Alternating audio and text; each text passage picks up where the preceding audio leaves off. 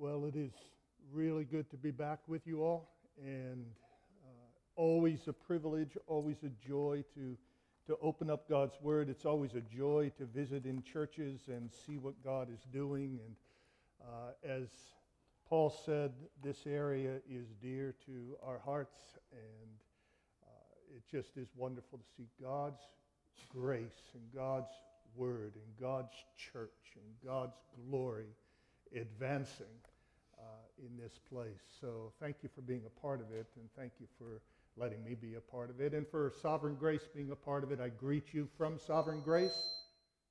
All of our uh, brothers and sisters in around 70 churches around the world, uh, representing them, I greet you and pray God's blessing upon you. I, I greet you in behalf of Risen Hope Church, the new work just outside of Philadelphia. God is uh, been with us in this last seven or eight months. We've seen his blessing, but so much more to do, as we all know, don't we?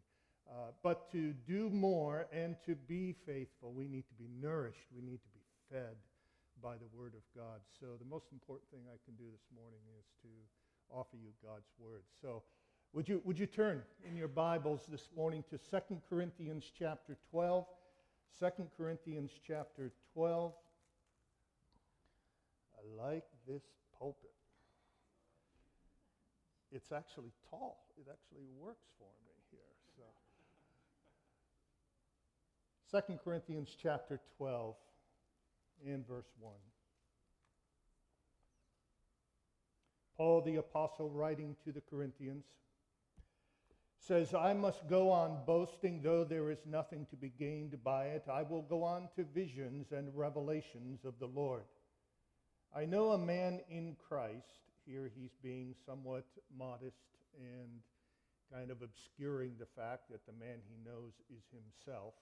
Uh, but he says, I, I know a man in Christ who 14 years ago was caught up to the third heaven. Whether in the body or out of the body, I do not know. God knows.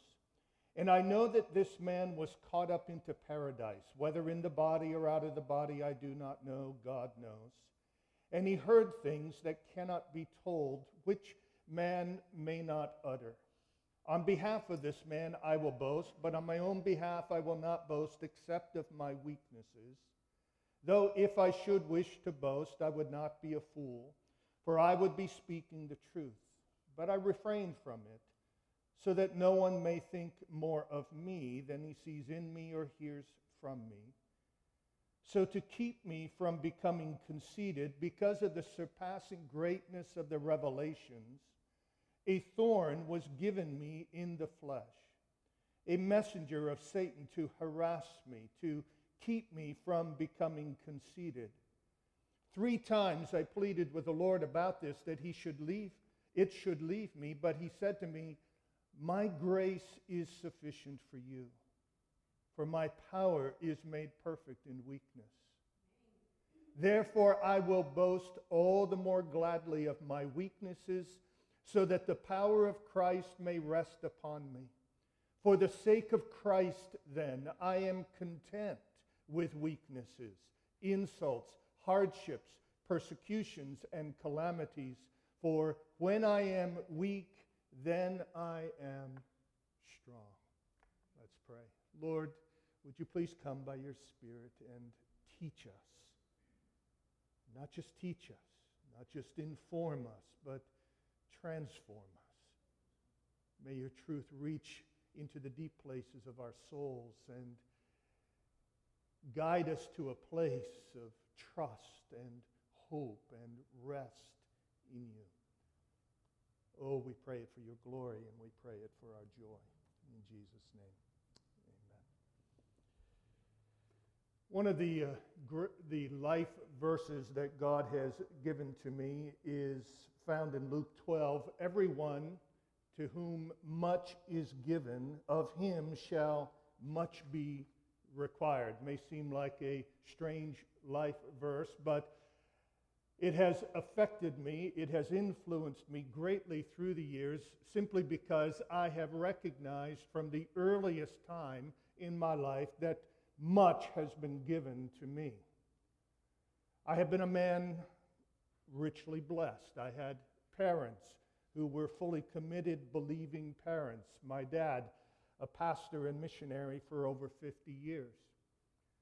I was arrested from my unbelief and my internal rebellion and brought to faith in Christ in my mid teens. I was married, a dad, and a pastor by the time I turned 23.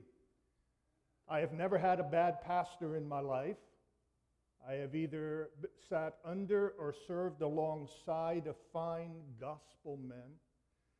I was taught God centered, God filled, God saturated, God drenched theology from the cradle.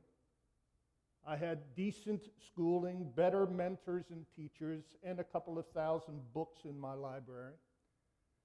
I have a wonderful wife who I've known and loved since childhood. I've got a team of elders and pastors around me who have surrounded me with care. I'm a part of a family of churches that literally rescued me from running out of ministry steam 10 or 15 years ago and have taught me how to better do ministry with the cross and the empty tomb of Christ at its center. I have ongoing relationships that strengthen and sustain me. I am privileged to serve in a new church home that has been filled with the blessing of God and enormous opportunities for mission.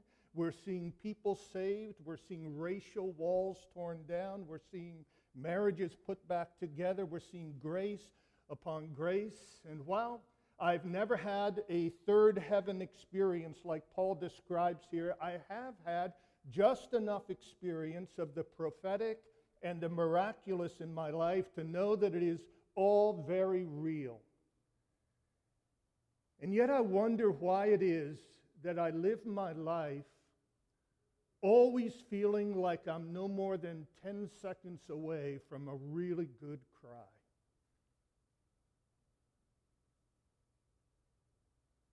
Why is it that I hear myself saying and thinking so often, my head is full of tears? It is, it is because to keep me from being conceited by all of these blessings, to quote Paul, to keep me from being conceited, God has chosen, along with those great blessings, to fill my life, our lives, with sorrows. There are personal afflictions. 28 years ago, as some of you would know, I contracted viral meningitis. It did permanent damage to the nervous lining of my brain, nerve lining, and has left me in constant pain. So it's 28 years straight, every day, all day, all the time, no matter what I'm doing. Pain. That'll do something to you. We've had a son nearly lost to cancer at a time when both of my parents were dying of cancer. Five years ago, we lost our pastoral role in a church that we had been in for nearly 30 years, and that led us into a world of unknowns. We have children who do not yet know the love of Jesus. We have children who are wandering we have, we have a child who, for more than 15 years, has battled mental illness, and it has led our child into and out of hospital and trouble, all to the everyday wrenching and breaking of Gayleen's in my heart every day. Tears.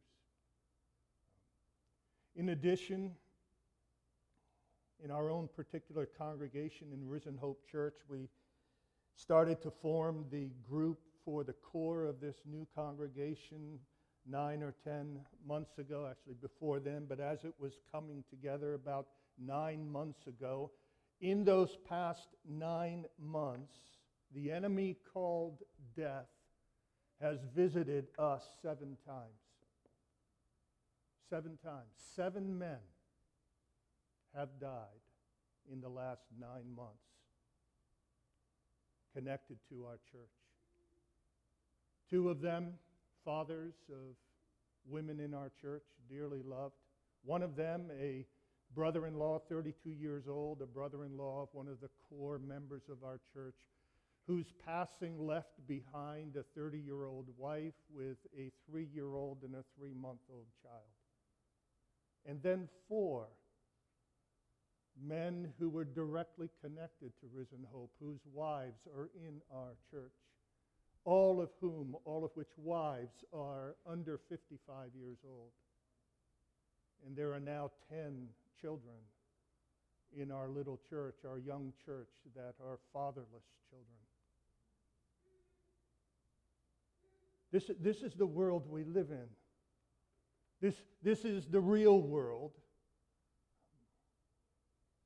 I know it's not unique to Risen Hope, right? It's not unique to me, to Gayleen and me. If we were to go around this room this morning and we were to get personal testimonies of each one of our lives and our life experience, we would find that we are, each and every one of us individually and all of us collectively, we are a mass of weaknesses. We are facing matters that make us feel weak and powerless and helpless and desperate. We feel stretched. We will feel thin. We feel worn out. We feel nearly at the end of ourselves. We are full of weakness, full of tears, full of sorrows.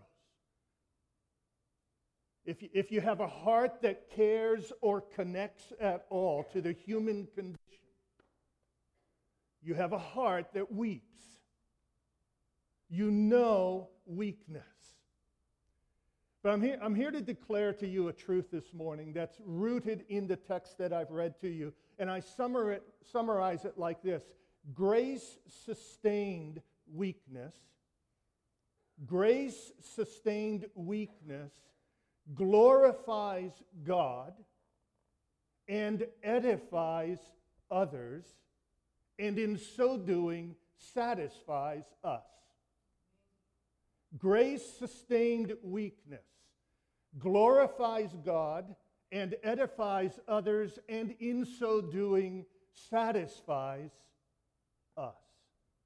Let's look at the text in front of us. And I'm going to just draw from it a number of lessons from the text that may help you just a little bit to know the context for what Paul writes here. Paul's ministry and his person are under attack. They have been slandered. People are accusing him of any number of things. And so in 2 Corinthians, particularly chapters 10 through 12, he is defending his ministry to the Corinthians. He is setting the record straight. And part of what he says is that there are many evidences of strength and of effectiveness and power in his ministry. He, he talks about the signs of the apostles and other things that God is doing. There are, there are conversions happening, there are wonderful things happening, but that is only a small part of what Paul focuses on. What he really focuses on is not the strength of his ministry, but the weakness of his ministry. His primary argument in defending his ministry is an appeal to his own sufferings, to his own weaknesses, and then making the point that God has done amazing things even though I am so weak. God has done great things despite my infirmities, despite my afflictions. So we go back, for example, to chapter 11. Keep your Bibles open. Just look back at chapter 11, beginning in verse 21, he says, To my shame, I must say, we were too weak for that. Whatever anyone else dares to boast of, I'm speaking as a fool. I also dare to boast of that. Are they Hebrews? So am I. Are they Israelites? So am I. Are they offspring of Abraham? So am I. Are they servants of Christ? I'm a better man. I'm talking like a madman. With how does he know he's better man? Far greater labors, far more imprisonments, countless beatings often near death. Five times I received at the hands of the Jews the 40 lashes less one. Three times I was beaten with rods. Once I was stoned. Three times I was shipwrecked. A night and a day I was adrift at sea, on frequent journeys, in danger from rivers, danger from robbers, danger from my own people, danger from Gentiles, danger in the city, danger in the wilderness, danger at sea, danger from false brothers, in toil and hardship through many a sleepless night Paul, what are your credentials? These are my credentials, he's saying. in many a sleepless night, in hunger and thirst, often without food, in cold and exposure. And apart from other things, there is the daily pressure on me of my anxiety for all the churches. Who is weak and I am not weak? Who is made to fall and I am not indignant? If I must boast, I will boast of the things that show my weakness. The God and Father of our Lord Jesus, he who is blessed forever, knows I'm not lying. At Damascus, the governor under King Aretas was guarding the city of Damascus in order to seize me, but I was let down in a basket through a window in the wall and escaped his hands.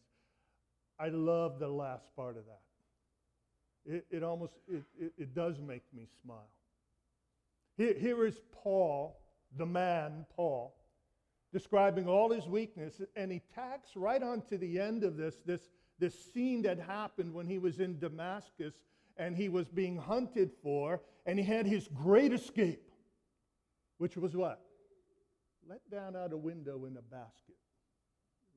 There, there's, no, there's no guns blazing here. There's, there's, no, you know, there's no wild car chase or chariot chase. There's, there's, there's nothing macho about this. Paul is huddled in a basket, being let down, and you can just see it. Just being, that's Paul, the mighty man. Now, the weak man, the man who in himself is helpless and frail and needy, and yet he boasts in his weakness. And then, as chapter 12 begins, Paul does describe an amazing supernatural experience, but he moves quickly from that to go on and make the point that it was actually in his weakness that God was glorified and others were edified and he was satisfied.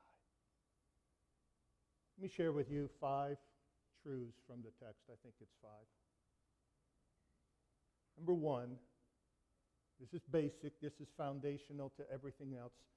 Suffering is sad, so it's okay to grieve. Suffering is sad, so it's okay to grieve. Christian, I, I wonder if you have a category in your theology. I wonder if you have a category in your Christian experience for sad faith. I, I wonder if you have a category for grieving hope or lamenting joy. The language of this text is sadness language. In verses 9 and 10 of chapter 12, each word he uses, many of the words he uses imply emotional duress. He speaks of weaknesses. Weaknesses are things that make you feel frail, they make you feel impaired and depleted. He speaks of insults. An insult is not an insult unless it's insulting, unless it does some damage to how you feel. He speaks of hardship. The word he uses, the Greek word, speaks of that which constrains or stresses or inhibits us. He speaks of calamity. It's not a calamity unless it is calamitous, unless it is a severe trial that squeezes, that presses in on our circumstances. He speaks of persecution. Literally, it means being harassed and harmed by others. He talks about pleading for relief from this thorn in the flesh. And the word that he uses there speaks of a strong, imploring, begging, earnest cry. I want you to know Paul didn't wear a smiley face, folks. Paul didn't walk around with a grin on his face, making believe that life was okay. He was, as he said earlier, sorrowful.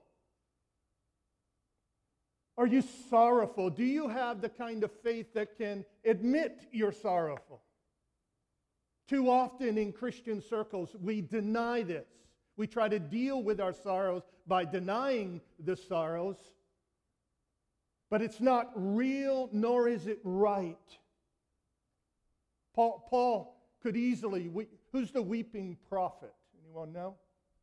Jeremiah, the weeping prophet. Oh, that my head were full of tears, he cries out. for the sins and the sufferings of my people.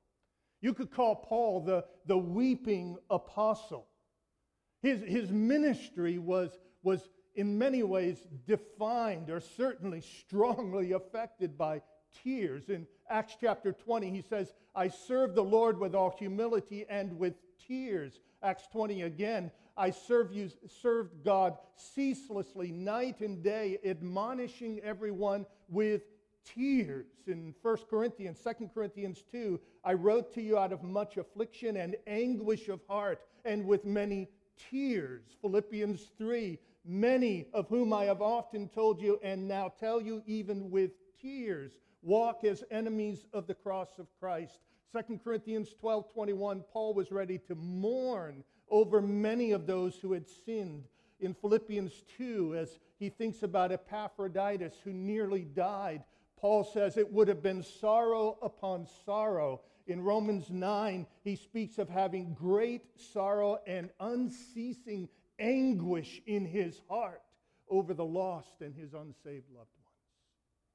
If Jeremiah was the weeping prophet, Paul was the weeping apostle, and both were imitating and following the example of our weeping Savior. Man of sorrows, familiar with grief. Man of sorrows, what a name for the Son of God who came. Man of sorrows, for the eternally happy Son of God man of sorrows. There are times, the scriptures say, where his heart throbbed with pity. He was moved with compassion. He was given to, quote, tears and sighs. There were times when he cried out in his sadness, Oh Lord, how long? You been there? Been there many a time. I lived there. I lived there. In Hebrews 5, it says of Jesus, in the days of his flesh, Jesus offered up prayers and supplications with loud cries and many tears. Loud cries and many tears. The ministry of Jesus, loud cries and many tears. That text may be talking about Gethsemane, where the loud cries and the many tears kind of came to a head.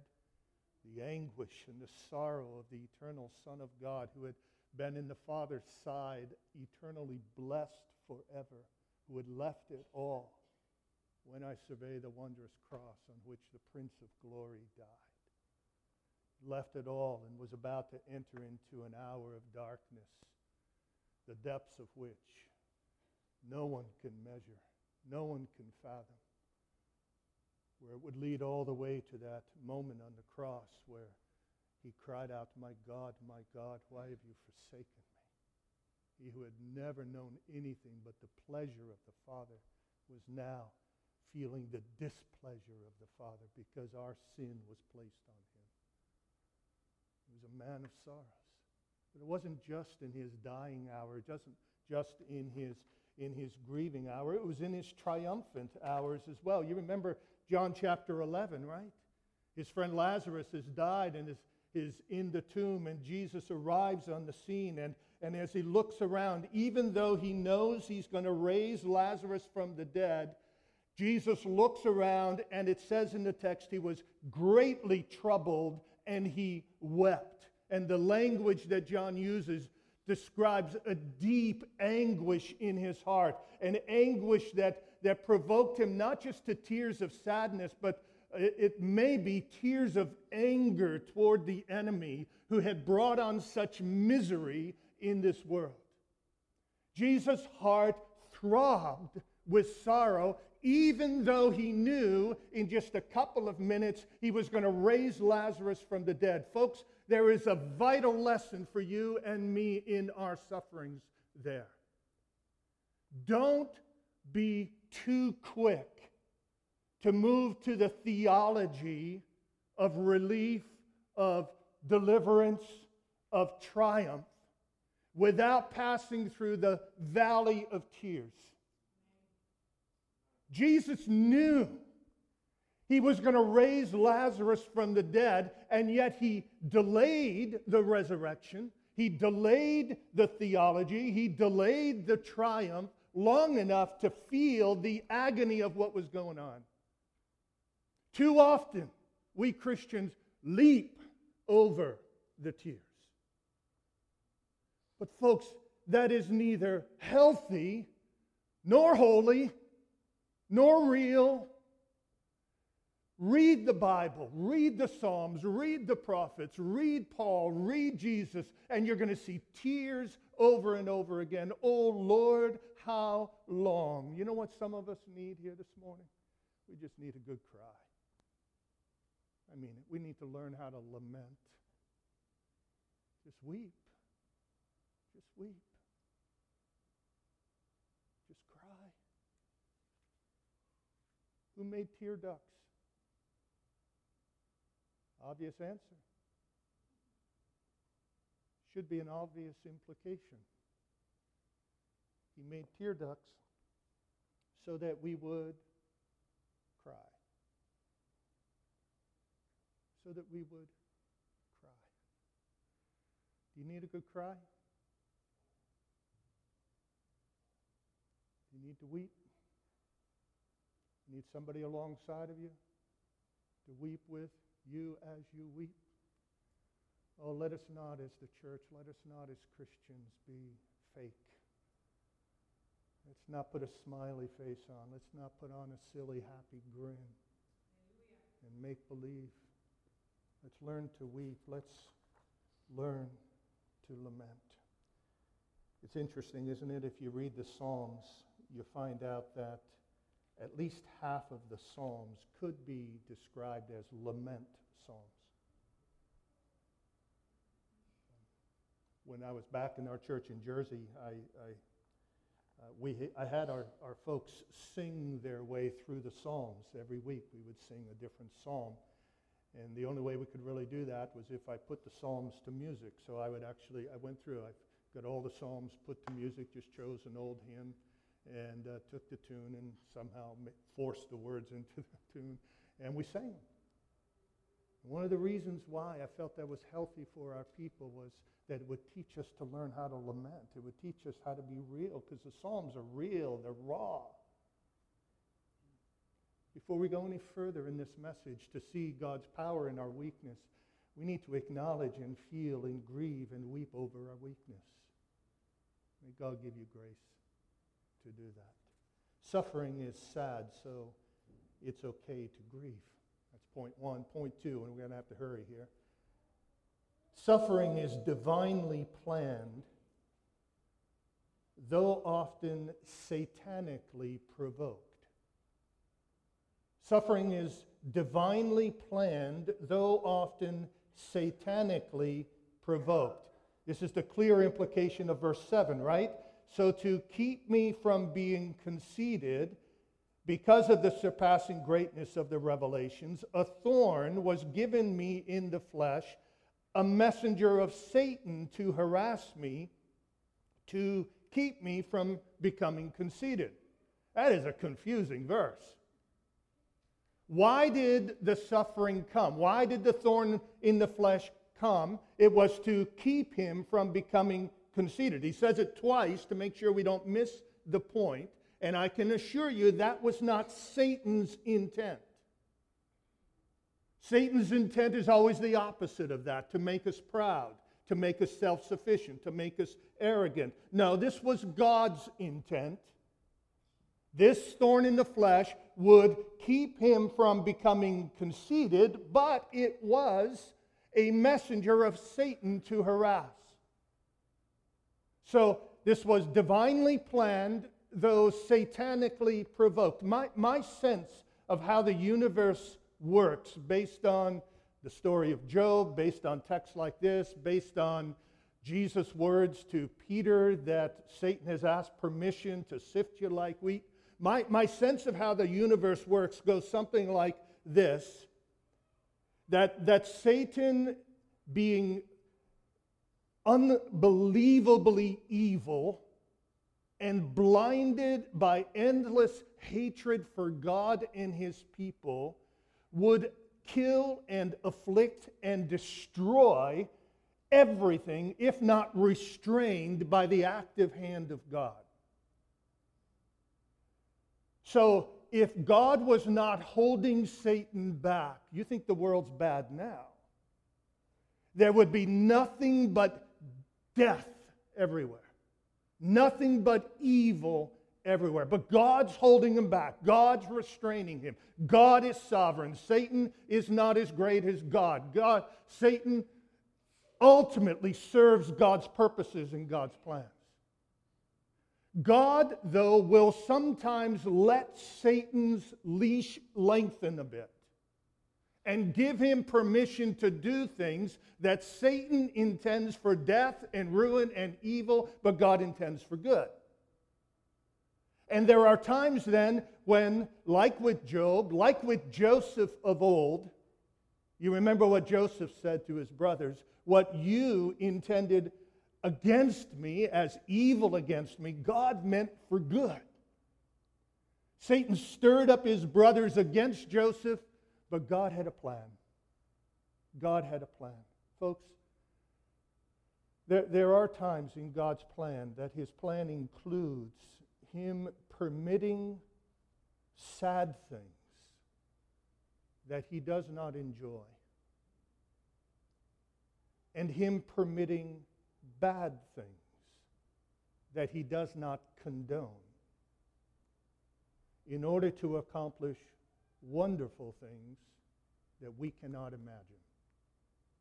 There are times in God's plan when he permits sad things that he does not enjoy and bad things that he does not condone. Think the cross on which his son died. A sad thing he did not enjoy, a bad thing he did not enjoy. But he permitted the sad thing he did not enjoy, the bad thing he did not condone, to accomplish wonderful things we cannot imagine. That's our God. So as you look at your sorrows and sufferings, it is so very critical to realize divinely planned, though satanically provoked. This helps us, oh, it encourages us that our sufferings are satanically provoked, should place us on guard against all the temptations that come with those sufferings, but that they are divinely permitted and planned should make us anticipate with hope the good that is going to come from those sufferings. God works all things together for good to those who are called according to his purpose, to those that love him.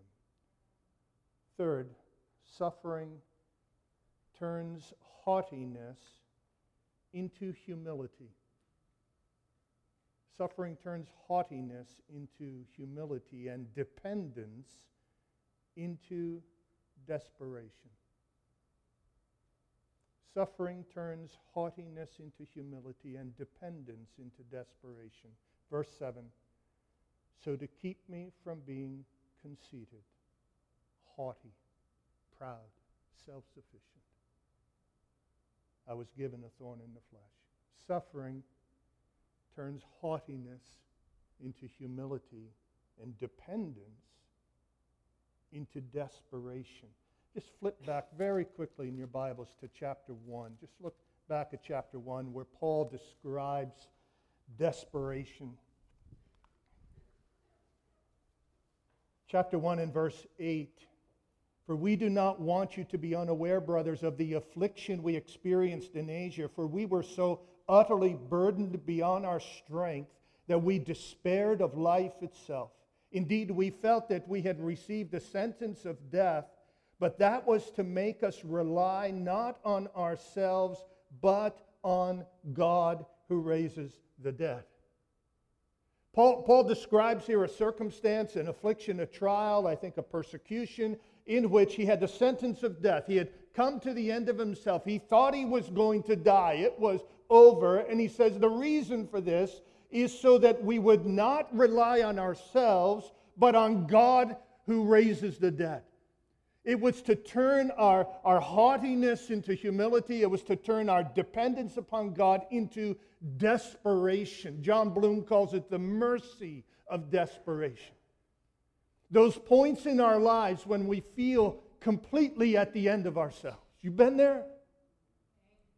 You've been to that place in your life where you're looking at the sorrow, you're looking at the trial, you're looking at the wayward son, you're looking at the finances, you're looking at the chronic, debilitating health condition, and you're saying, There's nothing I can do. There's no way I can fix this. There's no way I can get out of this.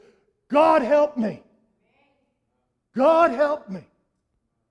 Do you have times in your life when you don't even get that far in your prayers? You just kind of look up and you groan. Been there. You ever get to a place in your life where you're tired of praying? Been there. I don't want to pray for this anymore. I'm tired of praying for this.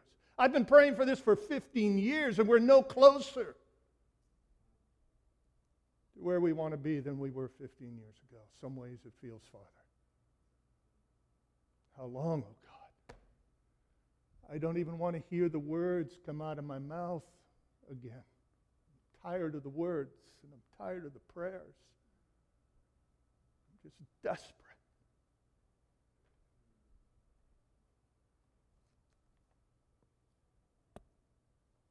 It's a place where we begin to ask, in the words of the psalmist, O oh God, who do we have but you? Whom do I have in heaven but you? And there is nothing on earth that I desire besides you. My flesh and my heart fail. But God is the strength of my heart and my portion forevermore. Oh, friends, it's not a bad place to be. In fact, it's a good place to be. I doubt very seriously that we are ever closer to God than when we are at the end of ourselves. It's not a cliche. Not a platitude. I don't offer that just you know some kind of Christianese. I'm telling you life here. You are never closer to where you need to be than when you're at the end of yourself. When you're in those places where you're looking at life and the circumstances of your life and you're saying, I can't do this Hallelujah. I can't fix it. I am helpless. I am powerless. A sentence of death. So that we will not rely on ourselves, but on Him who raises from the dead. Suffering. Suffering is intended to turn haughtiness into humility and dependence into desperation. Fourth, I got to hurry. Suffering is the path to power. Suffering is the path to power. Is that like the bell that was going off earlier? Supposed to tell me to stop here or what? Suffering is the path to power. Notice verse 9, back in chapter 12. Jesus said to me, My grace is sufficient for you, for my power is made perfect in weakness. Therefore, I will boast all the more gladly of my weaknesses, so that the power of Christ may rest upon me. Verse 10 When I am weak, then I am strong. Brothers and sisters, there is a direct connection. There is a direct connection between your weakness and an experience of the power of Christ. Suffering is the path to strength. Your power, Jesus' power, is made perfect in our weakness. Don't misunderstand that. There is nothing imperfect about the power of Christ. What Paul is saying here, what Jesus is saying here, is that our experience of the power of Christ is made perfect in our weakness. You will not experience the fullness of the power of God. You will not experience the infusion of His grace. You will not experience His strength for life unless you are weak. You know you're weak. You are afflicted. You are humble. You are desperate before God. His power comes through weakness. Philip Hughes writes it like this. I, I don't have it on a slide for you, but just, just listen. For the Christian, the breaking up of the outward man. That's what happens when you get old, like I'm getting. the breaking up of the outward man, the daily dying to self. That's what happens for every faithful Christian. Die to self. Mr. Hughes says, for the Christian, the breaking up of the outward man and the daily dying to self allows the divine life and glory within to burst forth and drive back the powers of darkness to the praise of Almighty God. The Christian, for the Christian, the breaking up of the outward man. You're relating to me, your outward man breaking up? Yes, it is. And daily dying to self as husband, wife, parent, child, brother, sister, pastor, dying to self as believer trying to reach a broken and stubborn and resistant world with the gospel, daily dying to self. It allows the divine life and glory within to burst forth and drive back the powers of darkness to the praise of Almighty God. It is true. You never see the power of Christ more evident more visible, more wonderful than w- looking at a suffering believer, a weak believer who is strong in the midst of his suffering. God shines forth. Grace sustained weakness glorifies God and edifies others, and in so doing, satisfies. My friends, Paul says, We are more than conquerors through him who loved us. Nothing can separate us from the love of Christ. We're more than conquerors. Everything that comes at us in life, Paul says, we don't just outlast it, we more than conquer it. It's not just that we somehow get to the end of it. No. By the grace of God, that which is meant to harm us turns around and does us good and makes us stronger. We experience the power of God in our weakness. So don't run from suffering. Don't hide from suffering. I'm not saying don't create suffering or don't look for it. But when it comes, lean in, embrace it weep over it, but then embrace it. Because God's about to do something in your life that could not be done any other way. If there was another way, He would do it another way. God is not a sadist. God is not cruel. He doesn't afflict His people without there being reason for the affliction. If suffering has come your way, lean into it in faith for it is the path to power. And then finally, I think this is finally, our grace sustained sufferings or suffering edifies others. I just want us to see this clearly. It edifies others. Much I could say about this, but I think that I will, I will, I will just focus on this thought or these couple of thoughts. God's grace in our suffering shows others that what we say we believe, we do believe. God's grace in our suffering shows others that what we say we believe, we do believe. Suffering with grace authenticates our faith and authenticates our witness and our ministry to others. John Piper, in his book, Let the Nations Be Glad, argues that one of the greatest, most effective tools in the advance of the gospel is the suffering of God's people. How we suffer speaks to the world powerfully about whether or not we actually believe what we say we believe. He tells a story about an evangelist in India. Let me read this to you quickly. There was once an evangelist in India who tromped across the roads to various villages preaching the gospel. He was a simple man, no education, but loved Jesus with all his heart and was ready to lay his life down. And he came to a village that didn't have the gospel. It was late in the day and he was very tired. But he went into the village and lifted up his voice and shared the gospel with those gathered in the square. They mocked him, derided him, and drove him out of town. There, being so tired, no emotional resources left, he, he lied down, lay down it under the tree, utterly discouraged, and went to sleep, not knowing if he'd ever wake up. They might come and kill him for all he knew. This is how the story goes. Suddenly, just after dusk, he is startled and wakes up. The whole town seems to be around him, looking at him.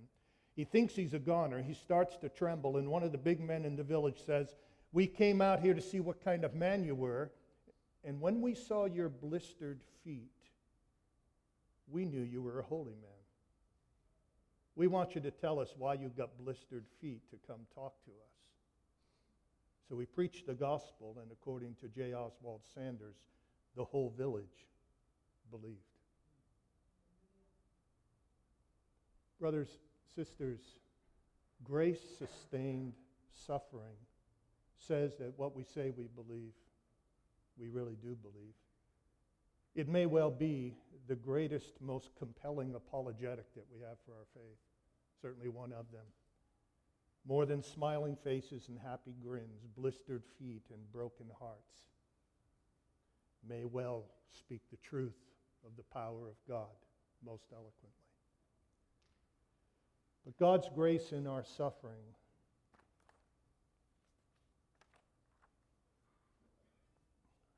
actually also affects others in that it proves that God's grace is enough. My grace will be sufficient for you. And when we live that in the midst of our suffering, people see that and they realize that God is enough. You know, it's a, it's a very humbling thing. Uh, I think I told Paul earlier, I told, told uh, Jacob Young this. We were at the King's Cross Church yesterday. Uh, I told him, because Jacob asked me to preach on suffering, Paul asked me to preach on suffering. And uh, it's just beginning to make me wonder, you know, why, why is this? Well, I think I know why. I think I know why. I've come to believe that in my 30, almost 35 years of ministry, the most effective, the most effective part of my ministry is my headache and my sufferings.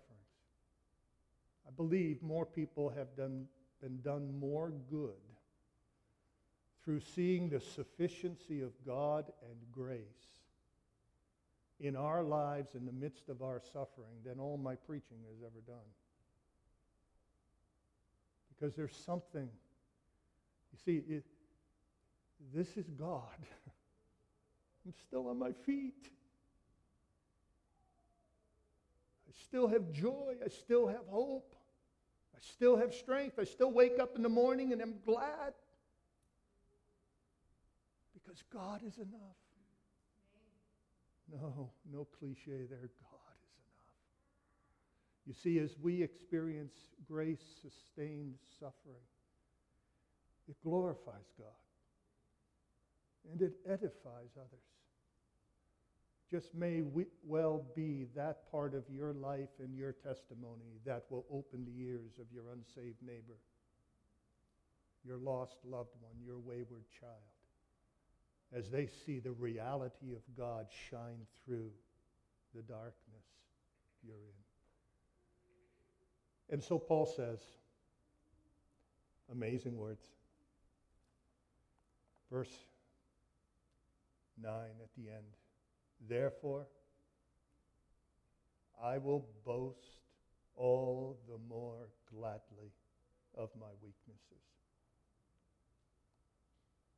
so that the power of Christ may rest upon me. For the sake of Christ, then, I am content with weaknesses, insults, hardships, persecutions, and calamities. For when I am weak, then I am strong. Grace sustained suffering glorifies God and edifies others, and in so doing, satisfies us. There is nothing so deeply satisfying, so deeply joy giving, than in knowing that your life somehow or other is glorifying God and edifying others. Paul says, most gladly, therefore, I'll boast in my weaknesses. And I'm content. I'm satisfied. I have all I need because I have the grace and the power of Christ resting upon me in my affliction. My prayer, brothers and sisters, is that this will be your experience. Do not, do not stiff arm or murmur against the sorrows. Weep over the sorrows. But then look up to the heavens and see what God's about to do in your life because he is about to do great things for his glory, for others' good, and for your joy. Let's pray. Father, oh, may these truths prove themselves to be true in each life here. And if anyone is here for whom this message has seemed bizarre, crazy, who has no idea who Jesus is or what this is all about, Lord, for that person, for those people, may it be that they will come to see that there was one who came here and suffered and died in weakness for them. And may they turn to Jesus and find life. Give us life, give us hope, help us to glorify you and edify you and be satisfied in our spirits as we walk through the valley of the shadow with your grace, your rod, your arms sustaining us.